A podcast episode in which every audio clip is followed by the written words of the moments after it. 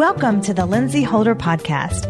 Gain tips on how to run a successful small business, as well as how to keep yourself looking good while you do it. Here are your hosts, Lindsey Holder Reinhardt and Ashley Rinkin. As a small business owner, do you know the importance of having diversity and inclusion in your business? Do you know the difference between them? There are so many different types of diversity. It can even mean between extroverts and introverts. That is just so fascinating to me. So I needed help understanding these differences, how I can learn about them and make my culture and business stronger. So to do that, I asked my HR consultant over five years, Ava Smith of HR Specialties. So Ava has been my go-to for everything HR and I consider her my life jacket in business. She handles all of my HR needs from recruiting, culture reviews, compliance assistance to even my handbook and policies. She is in my business life on a constant basis and definitely in my favorites in my phone on speed dial. Along with HR consulting, Ava offers diversity and inclusion training for business, for small businesses, both in person and online. Along with HR consulting, Ava offers diversity and inclusion training for businesses, both in person and online. I cannot wait for you all to listen and learn from her on this episode. Please welcome Ava Smith, my personal HR consultant. I am so excited to have Ava on. My slogan is everyone needs an Ava. And she hears me talk about this all the time because Ava has been in my life for Ava. How long has it been? Has it been five or six years? Or yes, I was thinking about that the other day. I think it's actually six. been about five or six years that I've been assisting you, and it's been a joyride. I love being a part of your growth. I'm gonna just say ride also because it is. I love how Ava's always so positive, so she puts joy in front of that. It's awesome. Ava has been such a positive influence on me, and also she comes with therapist session on occasion. on occasion, yes. But I was really excited to talk to you about this topic because of diversity and inclusion, and also know your backstory and how your business came yet to be. And for small business owners, you know, we always don't really know what diversity and inclusion means. And I hate to admit it, but I think that I probably needs just guidance and just some more in like an in-depth look on what that actually means. I'm really excited to go into this today.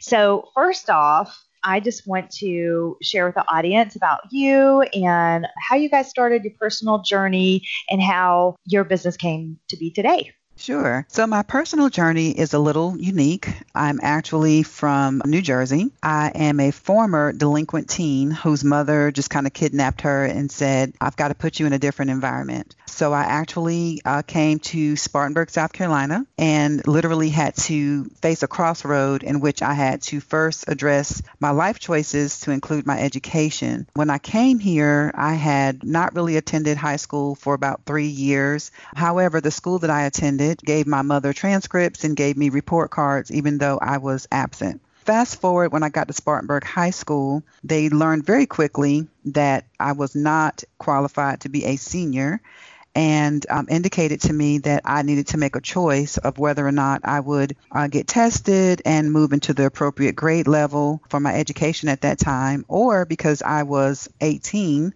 I could drop out. I made a decision to hang in there and to start over. And so at age 18, I qualified through testing to be in the 10th grade. So I did buckle down. I had several mentors that understood my plight and my journey, and they worked with me behind the scenes. And eventually, I did graduate with my high school diploma at the age of 20 it really opened up my eyes in regards to mentorship and people identifying strengths and weaknesses, which I'm sure ended up being blended into my future career in HR. In regards to starting my business, several years later, after um, working in a variety of different entry level positions, I actually applied for a position in what was known back then as personnel at a wonderful nonprofit in Spartanburg called the Charles Lea Center. My job had two bullets. It was to answer the phones and give out applications. Became pretty assertive, again, wonderful mentors assisting me and understanding my shortcomings and training me. And a year and a half later, I was actually the HR manager. Hmm. I left there and decided to go into other sectors. So I have worked in corporate America, uh, higher education organizations, and finally landed in manufacturing in an HR director position. Shortly after that, the company began a massive layoff, and I was one of the people affected. So I was able to spend about a year and a half just kind of deciding what I wanted to do. During that time, I returned back to school to pursue my degree. Do have my HR degree, probably by the skin of my teeth, but I did it. but then, when it was time for my unemployment benefits to expire, then I was faced with the challenge of my next move. Mm. I did a lot of job searching. I saw bits and pieces of what I wanted to do in different jobs in different positions, but really couldn't find my dream job. All the while in my HR career, I had several small businesses approach me, and I'd been assisting them pretty much pro bono and then on the side, and they all said, You need to start your own business. So once I realized that my dream job did not exist, I decided to create my own dream job. And in 2002, I started a company called HR Specialties. And so I designed it to be an HR consulting firm for small businesses. And it's just been ongoing ever since. That's awesome. I never knew the backstory. And interesting to hear your school struggles because to me, you speak so like well, just your professionalism, like everything. Like I can't imagine you have any struggles in school at all. oh, I did. I, I just did. could not even imagine that. yes, um, they were pretty blindsided because unfortunately the grades that they got were honor student level. And so when they registered me at Spartanburg High School at first, I was in honors classes. That changed really oh. quickly. oh, the only yeah. thing I got right was the date. So, but it's okay. it's okay. Oh my goodness. I also love how you, when you can't find anything, you just you know, a true entrepreneur, you just build it yourself mm-hmm. and you see that there's a need out there. And obviously, you said 2002. Is that what you said? Yes. It's 2020. Obviously, the need, and oh my goodness, especially this year, your phone is probably ringing yes. off the hook. yes, it is. Absolutely. It's interesting though, because yes, you do HR, but there's an also a couple of other sides to your business as well. Diversity training is one of them, and then also bringing individuals together, kind of like a little business network to help other businesses. I didn't know if you could explain that a little bit. Yes. So when I started HR Specialties, it was mainly just to focus on assisting small businesses with HR and recruiting. When 2009 rolled around and the economy tanked, I was faced with potentially going bankrupt. And that hmm. is because all of my small business clients either went out of business or mm. they laid off their employees so they didn't need my help anymore. I had the opportunity to have a cup of coffee. It was in my mind, divine intervention with a marketing guru who helped build manufacturing companies from mom and pops into multi million dollar global companies. And he gave me some really good advice. Within my HR company, I was offering recruiting services at a flat rate, you know, for small businesses because they could not afford the 20 to 30% that they would be charged for someone's salary if they gone through a regular mm-hmm. staffing agency. And so he said, What, you know, what do you call that program? I said, I've always just referred to it as flat fee recruiting. And he said, duh, that's your next business. Oh, and so yeah. he said, you need to pull that out of your HR firm, make it a standalone business so that all size companies can see it because it's very affordable and they're going to need your help. In the meantime, over the course of several years, I had begun to do diversity work just, you know, by chance of being asked to join SHRM. They asked me to create a diversity committee. I sat on their board locally here in Greenville and realized after being called on over and over again again, and after have, have done maybe 300 to 400 diversity sessions, that it was actually a business. And so I created Ava Smith and Associates, which at that time was just a diversity consulting firm. At the beginning of this year, I decided to merge HR specialties into Ava Smith and Associates. I've added associates to the company that help with the full cycle of the HR process.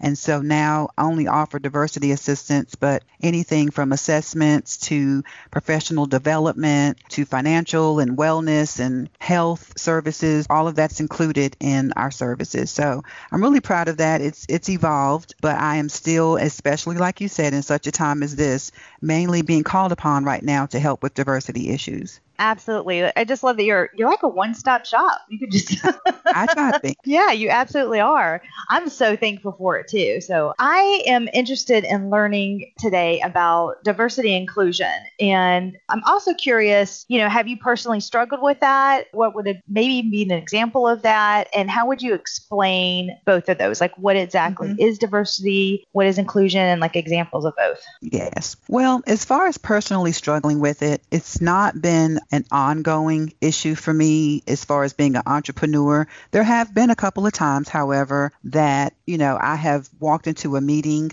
to meet with an executive to provide a service and I've gotten the look of okay, you're not who we thought you were. And, you know, there have been a couple of times that the meetings just kind of promptly ended. And then I found out that my counterparts actually got the business for probably 300% more of the cost. And mm. that was disappointing. But, mm-hmm. you know, things like that happen. And I've just not let it slow me down. In fact, it's actually helped to fuel my desire to make sure mm. that not only do other woman owned and minority owned businesses uh, you know, rise up and, and prove that we're worth, you know, just as much as, as anyone else, but also to help companies understand the business case for diversity and inclusion. And instead of seeing it as a potential negative to see how positive it can be in the long run in many different areas. Absolutely. So, so if I was going to describe, you know, diversity and inclusion, I would say that diversity is really the appreciation of similarities and differences, especially in the workplace, but finding ways to maximize those differences so that everybody can reach a common goal. And so obviously in the workplace, that's our profitability, our sustainability, retaining talent. So it's an appreciation of those similarities and differences. You know, a long time ago, diversity was just the word. Now it's diversity and inclusion. And the reason that that is because it's not about just going through that checkbox to say, you know, we have an African American, we have a Hispanic, we have women. The checklist is not the solution. You can invite people to come into your company, but are you really inviting them in? Are you inviting them into decisions? Are you inviting their perspectives? Are you mm. inviting their expertise? Are you inviting the things that they perceive won't go right? I tell a lot of my companies that if you have a homogeneous environment, meaning that everybody looks the same, thinks the same, moves the same, and it feels good and you're all smiling and heading in one direction, that's not necessarily a good thing. Because if you're all smiling and moving in the same direction, but it's the wrong direction, mm. then you haven't really served yeah. yourself well. So it does help to have different perspectives. I always say diverse perspectives increase success. So you want to make sure that people, diversity is not about counting people, it's about counting people in. And that's where the inclusion piece is very important. I thought it was really interesting. We spoke about this briefly before the podcast a couple of weeks ago, and I never thought about this as a business owner, but you were mentioning that having different groups, different types of people would also affect you in the marketplace oh, on a absolutely. profitability standpoint. I never mm-hmm. thought of that. So it can affect you internally and externally. So internally, when you're hiring, people want to see others that look like them. And I'm not just speaking of ethnic people. You'd be surprised how many times I am coming in on the landing for a really great opportunity for a young white male who might be about 24, 25 years old. And one of the questions they ask me is, tell me about the diversity in this organization. And so this particular generation, they find huh. it very important to be inclusive because they have friends that are diverse. They've experienced, you know, international experiences. They believe in broadening their understandings of others and culture and they're the group that's most civic minded in the generations right now. So that's, you know, internally, you want to make sure that people feel like your organization represent what's important to them. And if diversity is one of them, you will not keep them if you don't make efforts to show that you're trying to be diverse. On the flip side, when you're talking about external, customers want to know what people look like within your organization. They want to know that if they come to your company that the people that they interact with treat them with respect and honor their dollars just as much as the next person. And if they feel like you are not embracing them or that you're not including them, not only will they walk away from business, but they'll take others with you. There's buying power tied to diversity. And if for no other reason, organizations need to look at the business case for diversity so that they can be successful. We're no longer competing with just the people down the street anymore. Now we're competing at a global level. And from a global standpoint, we're becoming more and more diverse every day. So it's right. important to keep that in your line of sight. I love that. And that's just so interesting to learn about. And obviously, I would think this starts with the hiring process. So for a small business owner, I just know to put an ad up on Indeed or one of those larger job boards. But you mentioned that there's some other ways to also connect and find those people. And I didn't know if you could share about that, but I thought there were some amazing tips for that. Sure. So, recruiting is not just throwing up the ad, especially if you have a focus of diverse recruiting. And I always advise organizations try to at least have a pool of candidates that represent your demographics and your community and do the best that you can. So, culturally, people find information in a variety of different ways, and sometimes you do have to go the extra mile to get the information out. So, beyond things like Indeed and Monster and, and all of that, you want to, you know, maybe perhaps reach out to some of the leaders in the Hispanic community. They uh, can you know, pass out information in a matter of seconds, and you'd be surprised what quality is out there in regards to bilingual candidates. In the African American community, churches play a very large part in the area of communication and validation. And that just goes back from their historical days and it's just carried on as a tradition. So sometimes, you know, reaching out to churches, um, reaching out to HBCUs, which are the historically uh, black colleges and, and universities, and getting information out there. They have tremendous career services departments that also help get the word out. So I would say just find niche areas within different ethnic groups, uh, who the leaders are in the community. Let them know what you're doing. Social media is powerful. And if you feel like you have angst or not quite sure how to engage with them, there's companies like myself that will help you with diverse recruiting to kind of take that, you know, that part of it out of out for you, the nervousness. Now, okay. at the end of the day, though. I do still advise my companies that you still need to hire the best person. Do your best to have the qualified pool of candidates, but hire the best person. Now, if there's, you know, all things are equal between two candidates and one is, you know, a minority, I would just strongly ask you to consider bringing in that minority so that you can show that you're willing to diversify your organization. I think that's great. This episode is sponsored by Organic Tan Face and Body, a natural beauty and wellness spa located in Greenville, South Carolina, and owned by our very own Lindsey Holder. Come visit the spa today, where they strive to bring out your natural glow. Visit the spa online at organictanfaceandbody.com and follow them along on Instagram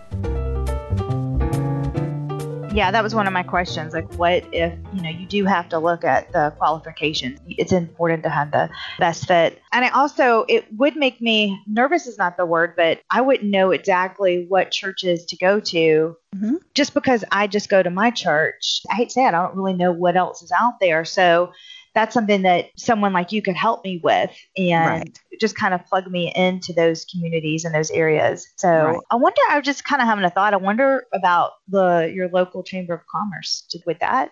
I would not rule them out. However, you know, they are a small staff most of the time, and so they may not have the ability to do a lot of the groundwork for you. Again, you know, there's agencies out there that do this all the time that already have the pre existing relationships, the followings on their networks, and the credibility that, you know, if Ava or a certain person says this is a great organization that I'm working with, then people tend to be less apprehensive to approach, you know, forwarding their resume and being considered. I wonder also if this thought just occurred to me too. If you're running an ad for a job, let's say it's on Facebook or Instagram, maybe you could also run it and specifically tailor it to different types of communities. So you're having a different reach to more diverse candidates. I was just kind of thinking if that mm-hmm. would even work? You can do that. You just need to make sure that you don't cross the line with the language being discriminatory, even with good intentions. You don't want to exclude someone else because you're trying to be inclusive.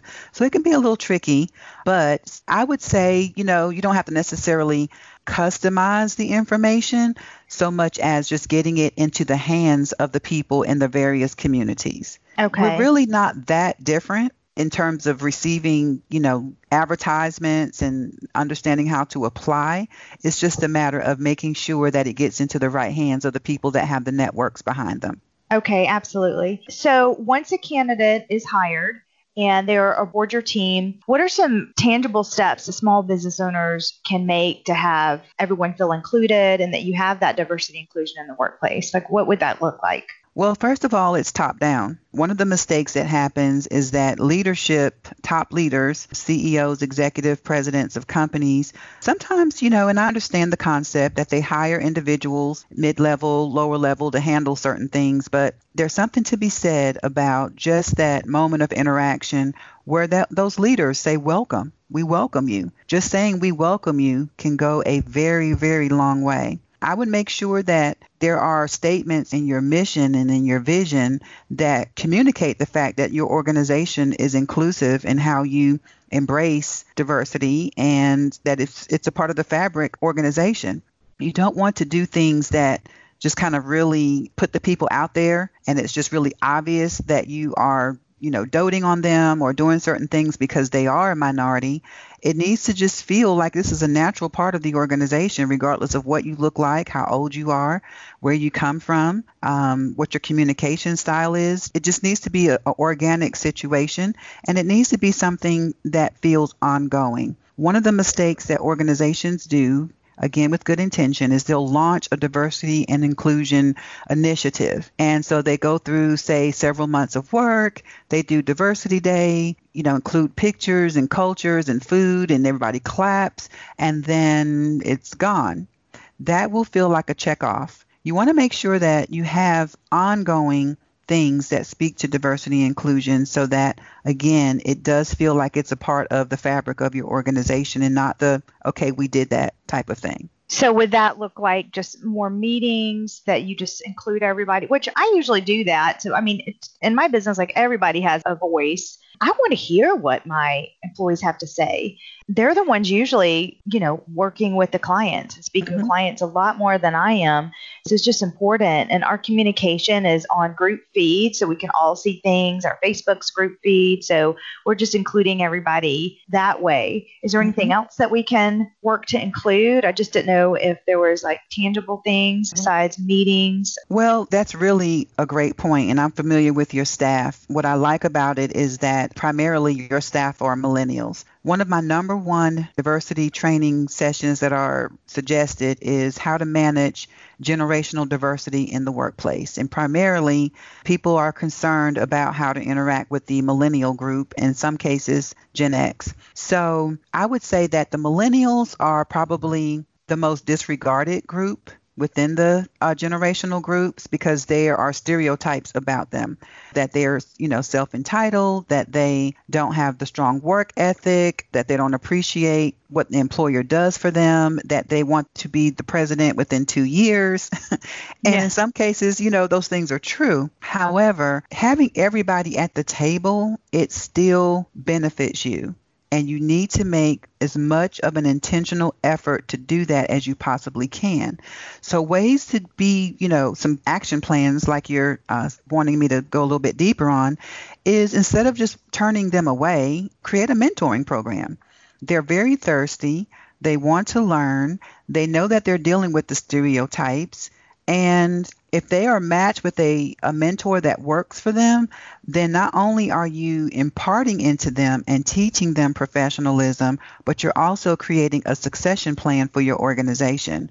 Because what you don't want is for the other generations to leave because they're going to face some life changes. It could be retirement. It could be that it's time to be their parents' parent. It could be a variety of things. Right. You don't want that knowledge to walk out the door and then you have no succession plan. That's one of the things that will flatline your company. So if you're building them up and making them feel important and making them a part of decisions and bringing them to the table, it makes all the difference in the world. Now, what that also requires, though, is that your other generations need to be enlightened about the differences in motivations, expectations, views on authority. There's just, you know, 50 different things that the different generational groups actually think differently on. And if those older generations are not aware of how their mindset differs, and why it differs, it's going to cause conflict in the workplace. The millennials are going to be shunned, and your innovative, technically savvy youngsters are going to walk out the door and go somewhere else and help somebody compete against you. I assure you. Scary.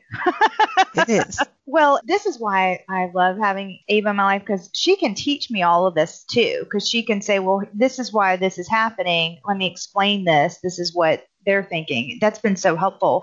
And the other thing that has made a huge difference is Ava started a culture review with my team. So it comes in like twice a year and just checks on things. And boy, it's it's an eye opener for me. And we had to make a change that I kind of thought because I thought that they wanted it, and then the whole team did not want it. And but I listened to the team, and they felt comfortable talking not to me, but only to you. And I would have never gotten that information if it wasn't for that culture review. So that has been, I highly recommend that for, for small businesses. Just a, a check in, how you're doing, how can we make things better, how are you feeling? But like with a third party, so it's not so personal, I guess is it the mm-hmm. word. Mm-hmm. So that has been such an important part of just a check in with my business. I just love it. So great. Well, I feel I feel a lot better knowing more about this and how to to know about diversity and inclusion. Is there mm-hmm. anything else that you would like us to know about? I would just say, you know, just don't minimize what you think diversity is. Yes, it is those things that we pinpoint, you know, race, gender, sexual orientation, all of that. But you need to also kind of think outside of the box in regards to diversity. Um, a lot of the conflict comes from the other 100 little things like communication styles. Are you dealing with an introvert or an extrovert? Oh, that's wow, a yeah. that's a component of diversity. Are you dealing hmm. with somebody that's ex-military or not? The way that they interact in the workplace is different, and it's not that they are a problem if they have a certain, you know, strict personality that's a component of diversity. Are they from the North or are they from the South? I really had a big culture shock when I came from New Jersey because I communicated a certain way and I was deemed when I started my professional life as being short and, you know, not caring and just a little rough around the edges. And I thought I was being respectful. But I had to learn that before I walked in the office and said, Hey, do you have that report? I just stopped and said, How's that Hardee's biscuit? Yeah. how's, how's your mama I was going to say, yo, you had to, we're going to want to talk to you for a minute. yeah, yeah. So I had to, you know, sit down and talk for about five minutes and see how oh, cheerleading oh practice went and all of that. And then I asked for the report, and they were like, "We love Ava. She's yeah. so nice." Oh my gosh, you know, I love it. so it's things like that are a component of diversity. It wasn't the fact that you know I was African American; it was my communication style. So I just want everybody out there to just think larger than just those those small things. Also, many people don't realize this, but I'm legally blind, and so I don't show it, I don't act like it because it's just always been a part of my life. But that does not mean that I don't need accommodations. And so don't overlook things um, that deal with certain handicaps or disabilities, that's also a component of diversity. That's also a component of inclusion. When people feel like they don't have to be treated differently, they just need a little bit of help. You'd be surprised right. how you can retain great talent just by showing that you care in that aspect as well. And, and I'm going to be quiet. I can go on and on and on. Um, as you can tell, I'm passionate and I love the topic. But just remember that diversity is anything that makes us different. One question is, how do you feel about the like the personality test? Do you think that an employer should, you know, have those tests taken to make sure that you fit well with that other person before they're I, hired? I'm very open to assessments. Um, but what you have to make sure of is that you don't look at the results of the test and become culturally biased.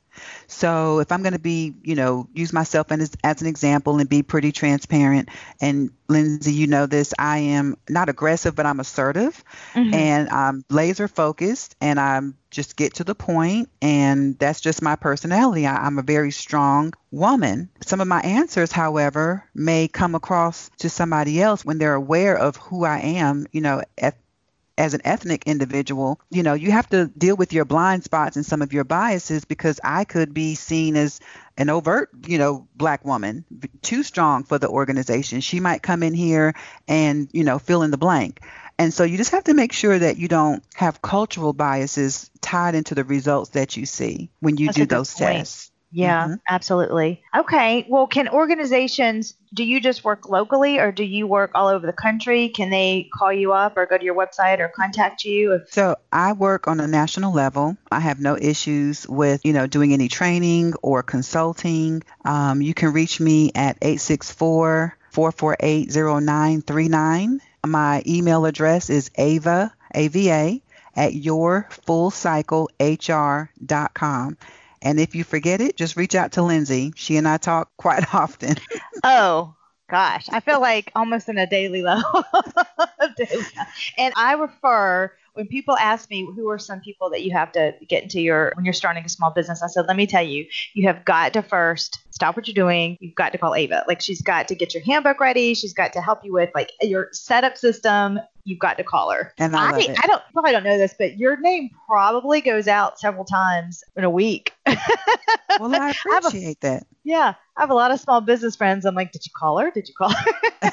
Here's her number. Well, well some people cringe though when they think about HR, and I understand it. It's just one of those. You start your business to do what you're good at, and the thought of doing HR can just turn people off. I hope that I make it as painless as possible. I do as much as I can so that you don't have to. But at the same time, it's something you cannot overlook in your business. It's going to affect your bottom line if you don't have the right processes, if you're not covered legally if you're not communicating expectations well, if you're not dealing with issues well, it will bring your business down. So it's just kind of like going to the dentist, just call me. It is, and I know why though. I think a lot of small business owners, we are so we have to watch our finances. Mm-hmm. Um, so much, as you know. So I think when you think HR consultant, you just think, oh my gosh, she's going to be mm-hmm. like astronomical. I'm so thankful that you have allowed small businesses to be able to, you know, I can afford you. And that's mm-hmm. just, I'm just so thankful for that because mm-hmm. when I first heard of this, I thought I'm never going to be able to do it.